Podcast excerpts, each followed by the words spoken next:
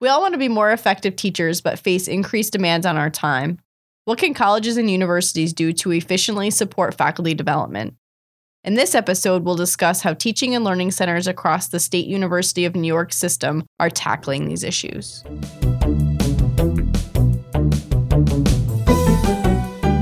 Thanks for joining us for Tea for Teaching, an informal discussion of innovative and effective practices in teaching and learning. This podcast series is hosted by John Kane, an economist, and Rebecca Mushtare, the graphic designer. Together, we run the Center for Excellence in Learning and Teaching at the State University of New York at Oswego.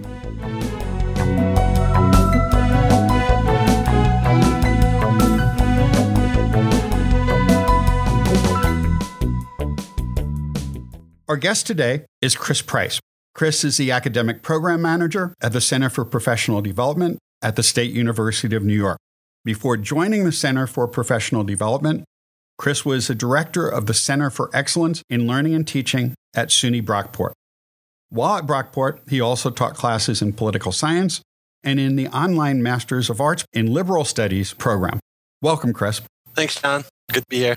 Today, our teas are just finished my coffee. it's we only an epidemic. But yeah. if I was having tea, I'd be having Earl Grey. okay. Rebecca? Jasmine green tea. And I am drinking Harry and David's Bing Cherry black tea. Mm, that sounds good. I'll have to check it out. So, Chris, your role at SUNY is somewhat unique. Can you talk a little bit about what you do? Yeah, sure. My role is kind of twofold. First thing that I try to do is keep abreast of what is going on in faculty professional development across the system. And I do that primarily through talking with and networking with all the people in the system who do faculty professional development. And that runs the gamut from people who are directors of teaching and learning centers to those who work in instructional design and support online courses and hybrid courses and that sort of thing. So that's part of my job and just keeping that group together I like to say it's like herding feral cats because people who do faculty development tend to wear a lot of hats and they are usually doing a million things at once. And so trying to keep up to date with what they're doing is kind of a challenge. The other thing I do is develop and deliver our academic programs. That's the title Academic Programs Manager.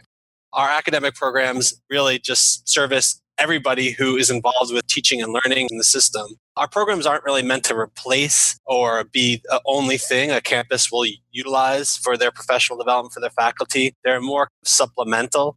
We have online certificate programs for new instructors in teaching and learning. We have programs that are for those to learn about assessment of student learning and institutional effectiveness. So, again, a lot of them are really meant to supplement what campuses are doing. I just started in this role about three and a half years ago. I joined the staff of CPD permanently in July, leaving my position at Brockport. So we're really starting to ramp up the number of programs that we are offering. You've been conducting focus group meetings at a variety of SUNY campuses on professional development needs of faculty. What have you found to be some of the most pressing concerns and needs? Yeah, so let me just back up a second, just explain why I'm doing it back in July, as part of our program development, we sent out a survey. People who work in faculty professional development and asked them what their interests and needs and concerns were. And we learned a little bit from that survey. We learned that the most pressing concerns are in three areas. Number one, helping faculty adopt innovative teaching and learning practices. Over 60% of the people who answered the survey indicated that that was something they were very concerned with. And then coming in number two with just over 50% of the respondents, they were looking to help faculty instructors better design courses using sort of data and best practices to improve teaching and learning. And then third, we found that faculty developing folks across the system are really interested in increasing faculty and staff knowledge and participation in their professional development programs.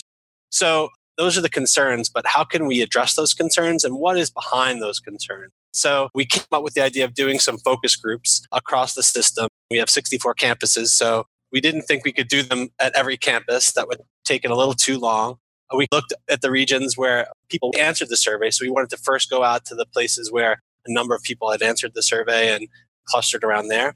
So, so far I've done five of them in Plattsburgh, Purchase, Stony Brook, Genesee Community College, and Buff State. I have another one scheduled in March uh, at the CPD in Syracuse, and I might do another one in Albany later in the spring. And so far, I've had about a third of the 64 campuses represented in these focus groups. Most of them have been anywhere between five and 12 people, and they all been pretty much nice and balanced between those at the community colleges, those at the comprehensives, and those at the university centers. So, like I said, I've been doing them over the last few months, and I've learned a number of things. We were joking before we started talking about this that resources are a top concern for many who do faculty professional development. But you'll find, though, that it's not the case. And those who don't have a lot of resources probably don't want to hear this necessarily. But there are some campuses where faculty professional development is really well resourced. And there are a lot of funds that campuses are expending towards faculty professional development. The one thing I found consistent across the campuses, while some campuses don't have a lot of resources for faculty professional development, you'll find that the resources kind of follow trends. Many campuses especially those that have online teaching and learning as a strategic priority, are investing money in supporting faculty professional development and online teaching. Lately, we've seen a lot of resources follow other trends, innovation, innovative teaching and learning. So you are seeing a lot of funds now expended towards that. A lot of the campuses do follow what the system's doing, and the system does provide money for professional development for innovative things. So one example would be the Open Educational Resource Initiative that's going on now, where there is some money for that. The second concern that faculty development folks seem to have is the fact that the folks they're working with, the faculty, the instructors, the teachers, professors, their needs and motivations for participating in faculty professional development vary widely. Many that they work with are ahead of the curve in terms of adopting innovative teaching and learning practices and highly motivated to participate in their program.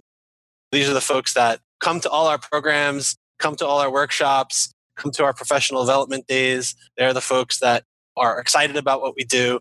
And they're the students that sit in the front row of the classroom, right? And they're great. And we love to work with them. And they give us great feedback on our programs and help inspire us to do what we do. However, others, and I would say the majority of faculty, need incentives to participate in our programs like this. And so those are the folks that I think we spend a lot of our time thinking about. What sort of incentives should we provide folks? Obviously, where resources are somewhat limited, we can't just pay people to participate in faculty professional development. We have to be a little bit more creative in the incentives that we provide to folks. The other thing about instructors is that, and again, because they kind of are a heterogeneous group, some are very skeptical about what we do. uh, and about innovation in general in teaching and learning. I think most professors tend to teach as they were taught. Typically, if you get a PhD or you advance to this level of your career, you will be probably been successful no matter what others did to you. But we have to face the fact that our students are not us. Most of our students will not end up as faculty, as professors. And so the things that worked for us aren't necessarily going to work for them. And so those skeptical folk, some of them are skeptical for a very good reason there are a lot of innovative teaching and learning practices that don't bear fruit in the end. I won't point anything out specifically. I don't want to alienate anybody from their favorite pedagogical technique. But if you look at the literature, there are certain things that just don't work out in the end. So some of the skepticism is worthwhile listening to, while other skeptical attitudes you just kind of have to ignore. And figuring out which is which is a tough thing for these folks to do. The other concern that faculty development folks have is that and this is a concern I'm sure for everyone, is that there's limited time for professional development. One of the trends we've seen in higher education over the last couple decades is the decreased number of tenure and tenure track faculty. And what that essentially has done is increase the burden on those who are tenure and tenure track faculty in terms of service, especially. They are required to do more and more than their colleagues 20, 30 years had to do because there are just fewer of them to share the load. There's also just more going on on colleges and universities than 20 or 30 years ago. I mean, they're just the programs and, and things that we have to keep afloat are just increasing year after year. Uh, and then, of course, the fact that there are fewer tenure and tenure track faculty means that more classes are taught on many campuses by adjunct part time contingent faculty And they don't necessarily have time for professional development because they're either teaching five, six, seven, eight classes or they're working full time in addition to the classes they teach. So all the folks that we would like to participate in faculty professional development just don't necessarily have the time to do it. And so trying to figure out ways to do just in time kind of professional development is preoccupies a lot of folks who do faculty development. So we had folks on campuses talk about going to departments and framing the professional development activities in the ways they think in their disciplines as one successful strategy. Another challenge, and I have three more that I'll mention, is we have folks who do this work who are directors of centers for teaching and learning, but not all campuses have centers for teaching and learning. Only about half have them, about 32, roughly 32 to 64 campuses. So those folks kind of do their work in the guise of a center. Some of this work happens where faculty get release time to do professional development work or to lead faculty development sessions and that sort of thing. And so that's another population.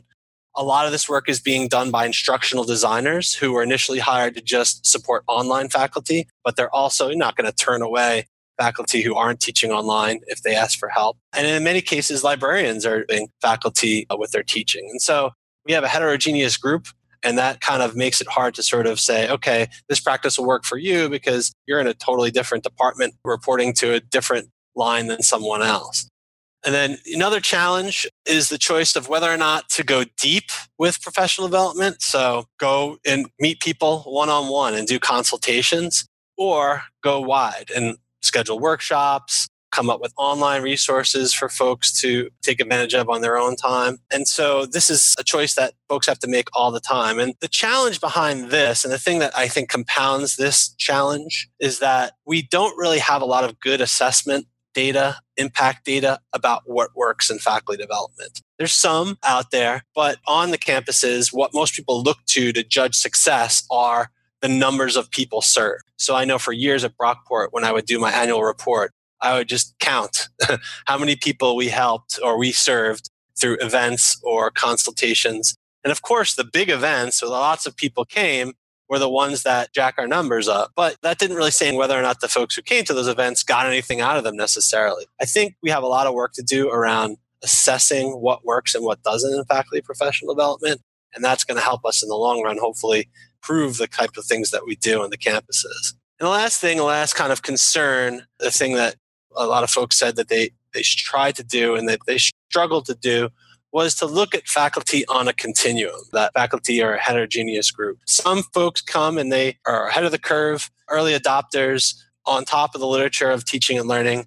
And they're the ones that, like I said, are easy to serve and are very eager to learn from us and, and to participate in our, in our workshops and activities and that sort of thing. But many faculty are, because they've got so many other things to do, their own research, many courses to teach, lots of service, aren't really on top of what in the classroom. And it's not always the best approach to pitch programs that are way ahead of where they're at. You have to meet faculty where they're at. So, what's innovative for someone is what you kind of have to define as innovative to that person.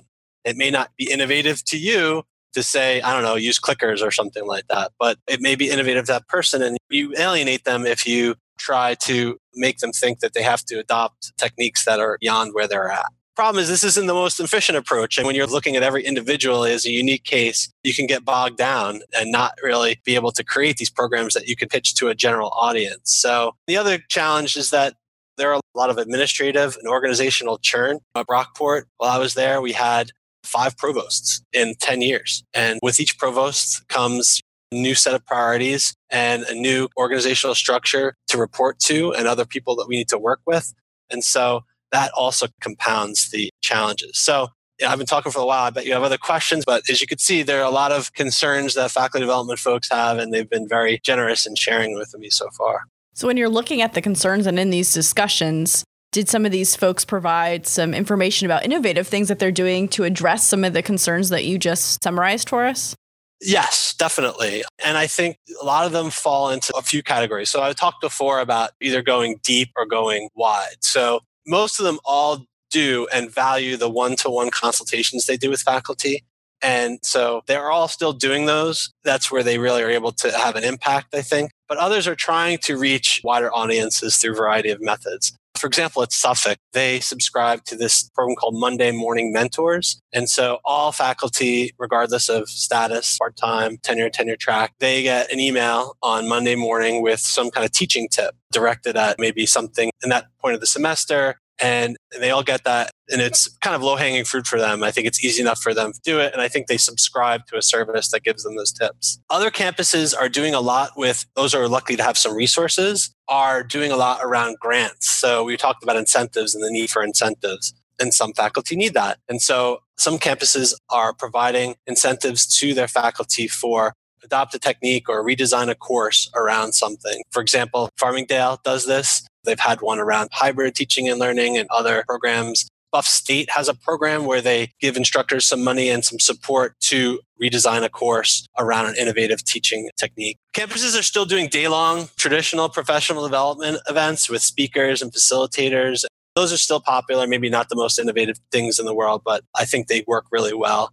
Some of the more unique approaches I heard about related to regional collaboration. So I know you guys at Oswego had that book club in which you invited folks from other campuses to participate. That to me is something that I hope to facilitate a little bit more within the system because there's something to be said for working with others on other campuses to get your juices flowing and hear about other things that others are doing. And I think, especially for those who are on campuses for a long time, you start to hear the same things over and over. And it's helpful to sometimes talk to folks outside of your campus, especially for faculty, teach the same discipline in other campuses. And sometimes that's a good way to think differently about your teaching. And then the last thing I'll say I'd like to see more of that I don't see as much of, although Buff State just recently has, has been doing this and are planning on doing more of that, is supporting the scholarship of teaching and learning through very informal ways. So providing incentives for faculty to take the time to do scholarship around their teaching and supporting that and rewarding that on the campus. How have you seen the needs for professional development change since you've been involved with professional development? It's interesting. I've been doing this work for about 13, 14 years. And when I started, there was a real hard boundary between those technology training and then those who do sort of teaching and learning professional development. And so I've seen that slowly break down. The people that have attended the focus groups I've conducted so far have been both reporting to CIOs on campuses, but also those who report to provosts. And so those boundaries, they are slowly breaking down in which those who are using technology in their teaching, that's not considered really separate from classroom based teaching. It's all kind of mixing together. And I see that as a very positive development because I think that we can't avoid technology now in teaching and learning. And not that everybody has to utilize every single piece of technology that's out there, but considering how it impacts learning, everyone should consider how it impacts learning. And, and I think we need to have all our tools in our toolbox to help folks do that.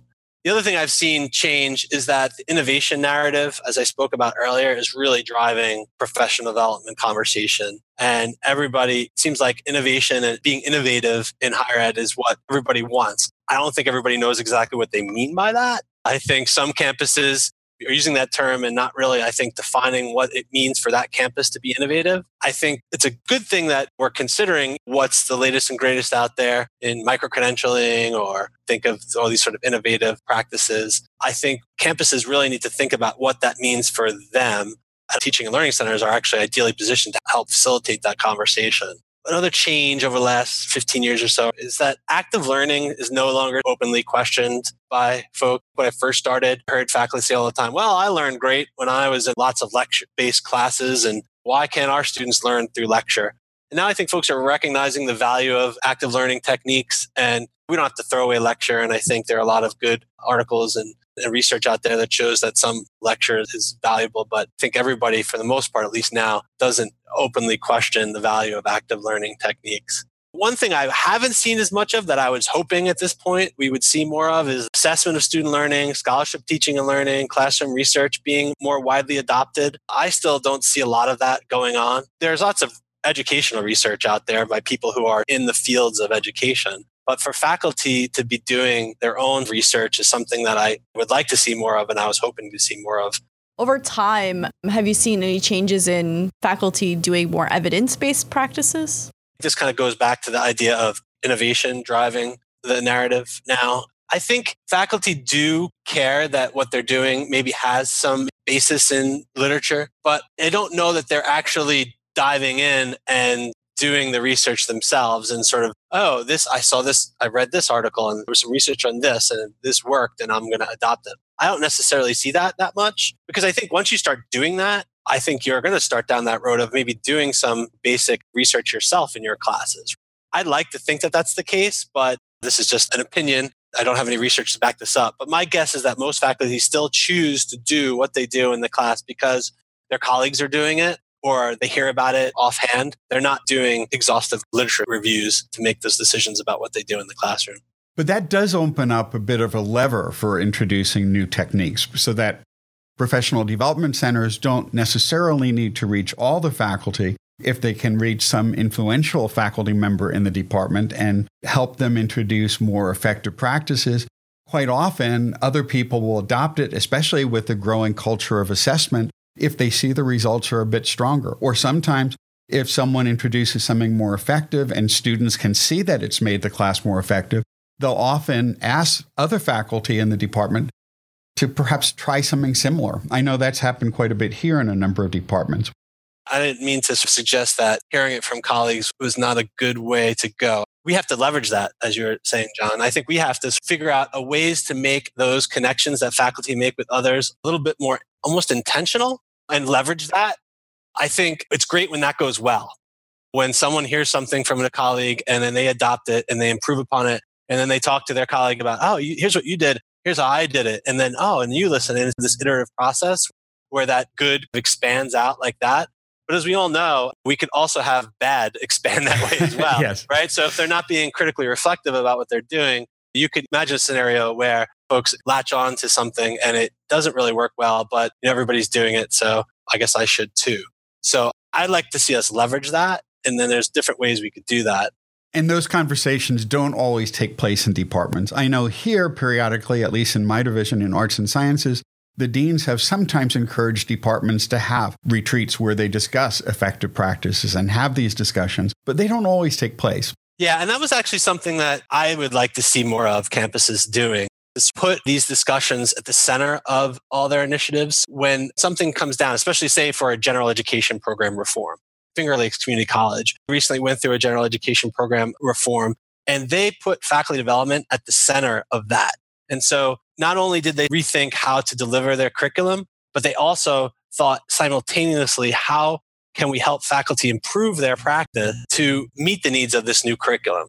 And I heard that again and again in the focus groups that the programs that faculty got the most excited about were the ones that were really tied very directly to what the college was doing strategically. And so they kind of went hand in hand. This is where administration plays a big role and developers recommending this to their administrators is, I think, a good thing to do because sometimes they understand that faculty development is important, but they're not faculty developers. They don't do that. So they don't know exactly how to build that into initiatives on the campus so that it works well. A lot of times it's just tacked on like, okay, we're going to have this initiative to do this. And oh, yeah, we'll have to have some professional development. So we'll figure that out later.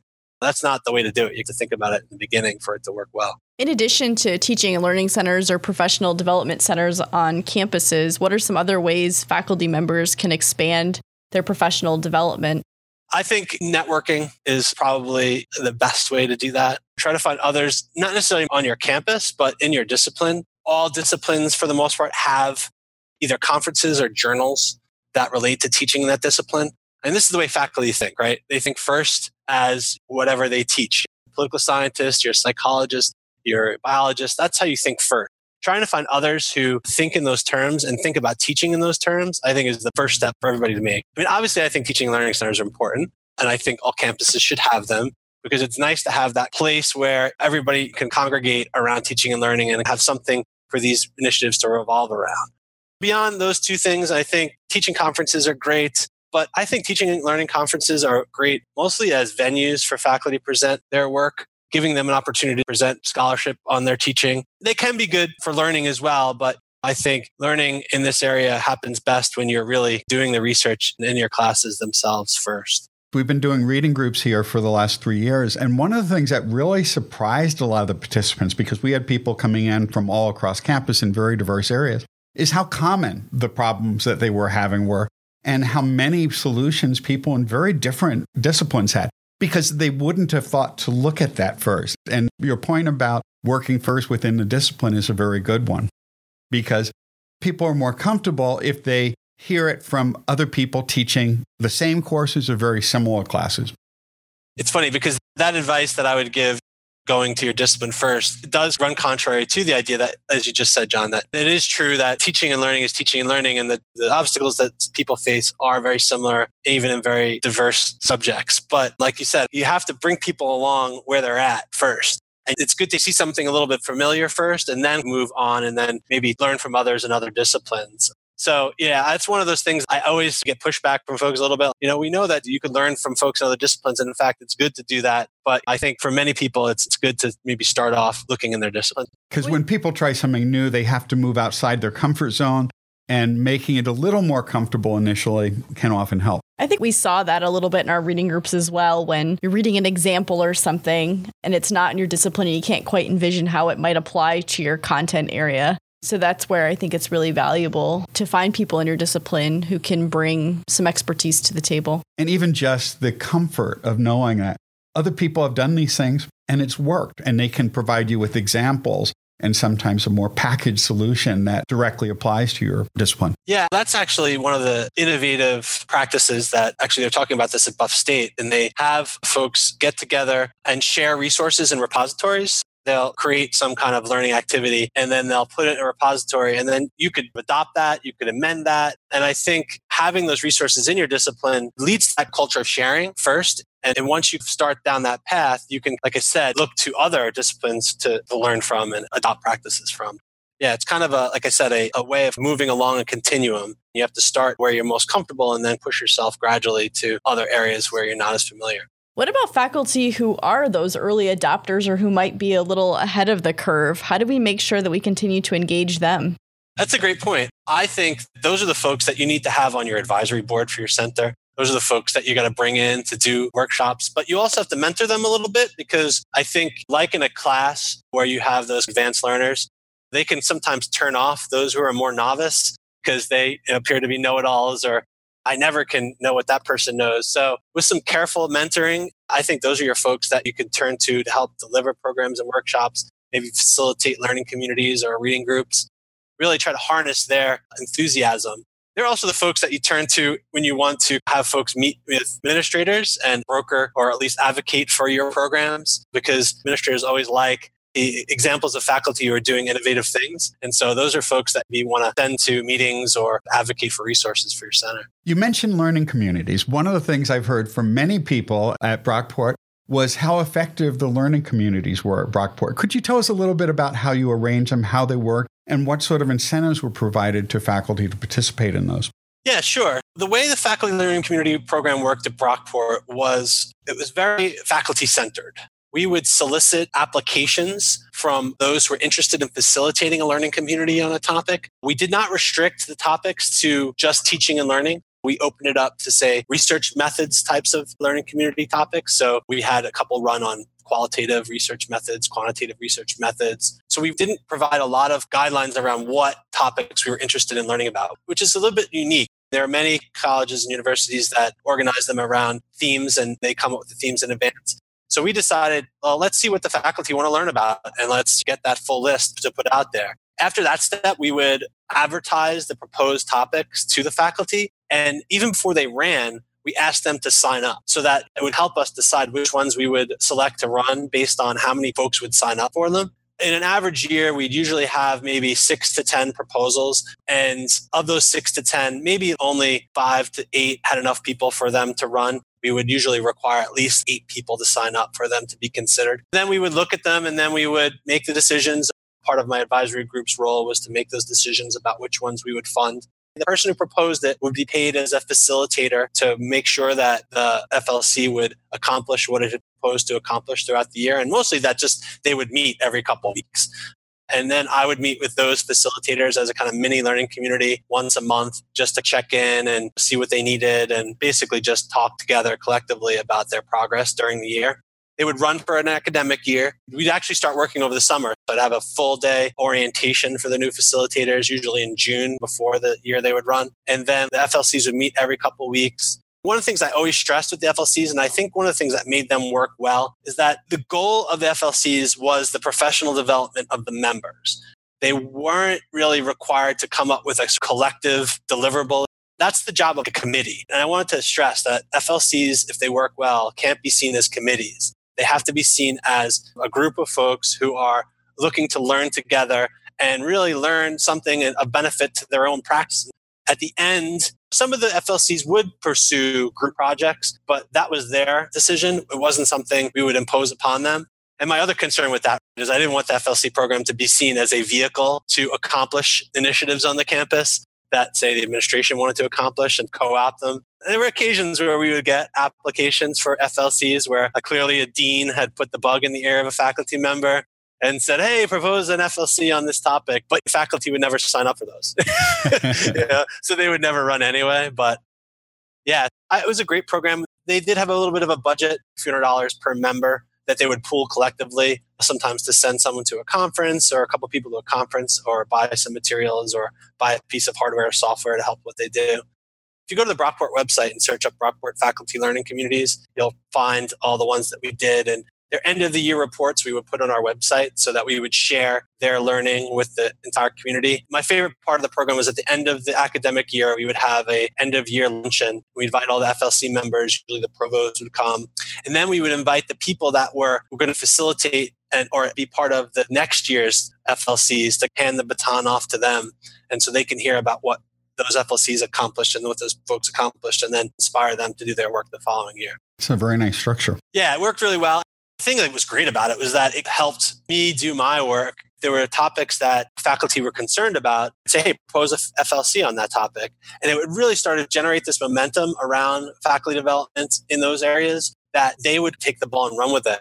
I was a center essentially of one. We had one other full time staff member, an administrative support person. So there was only so much I could do by myself and with only a couple of people. So these were ways for faculty to own their professional development, faculty centered professional development is the way I would always look at it. Excellent.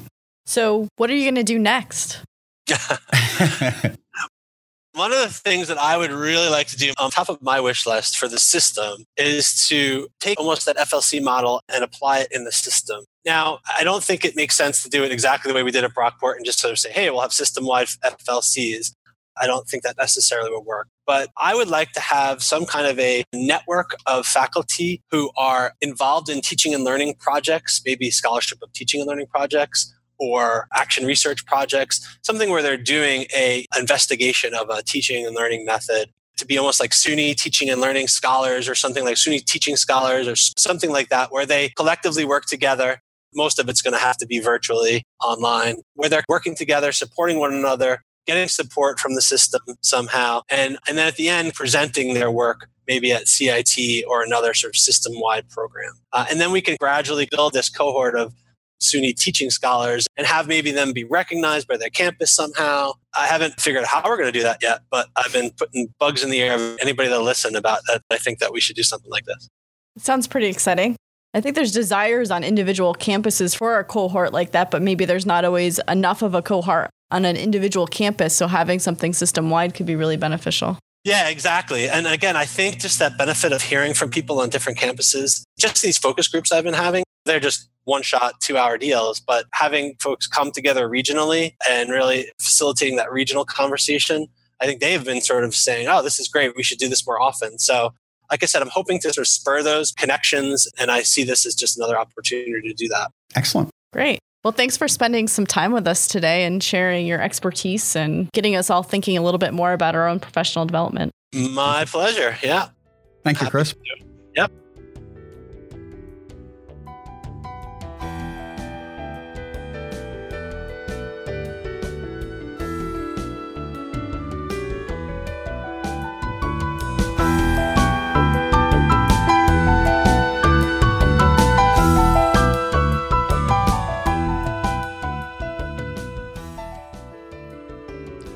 If you've enjoyed this podcast, please subscribe and leave a review on iTunes or your favorite podcast service. To continue the conversation, join us on our Tea for Teaching Facebook page. You can find show notes, transcripts, and other materials on teaforteaching.com. Music by Michael Gary Brewer.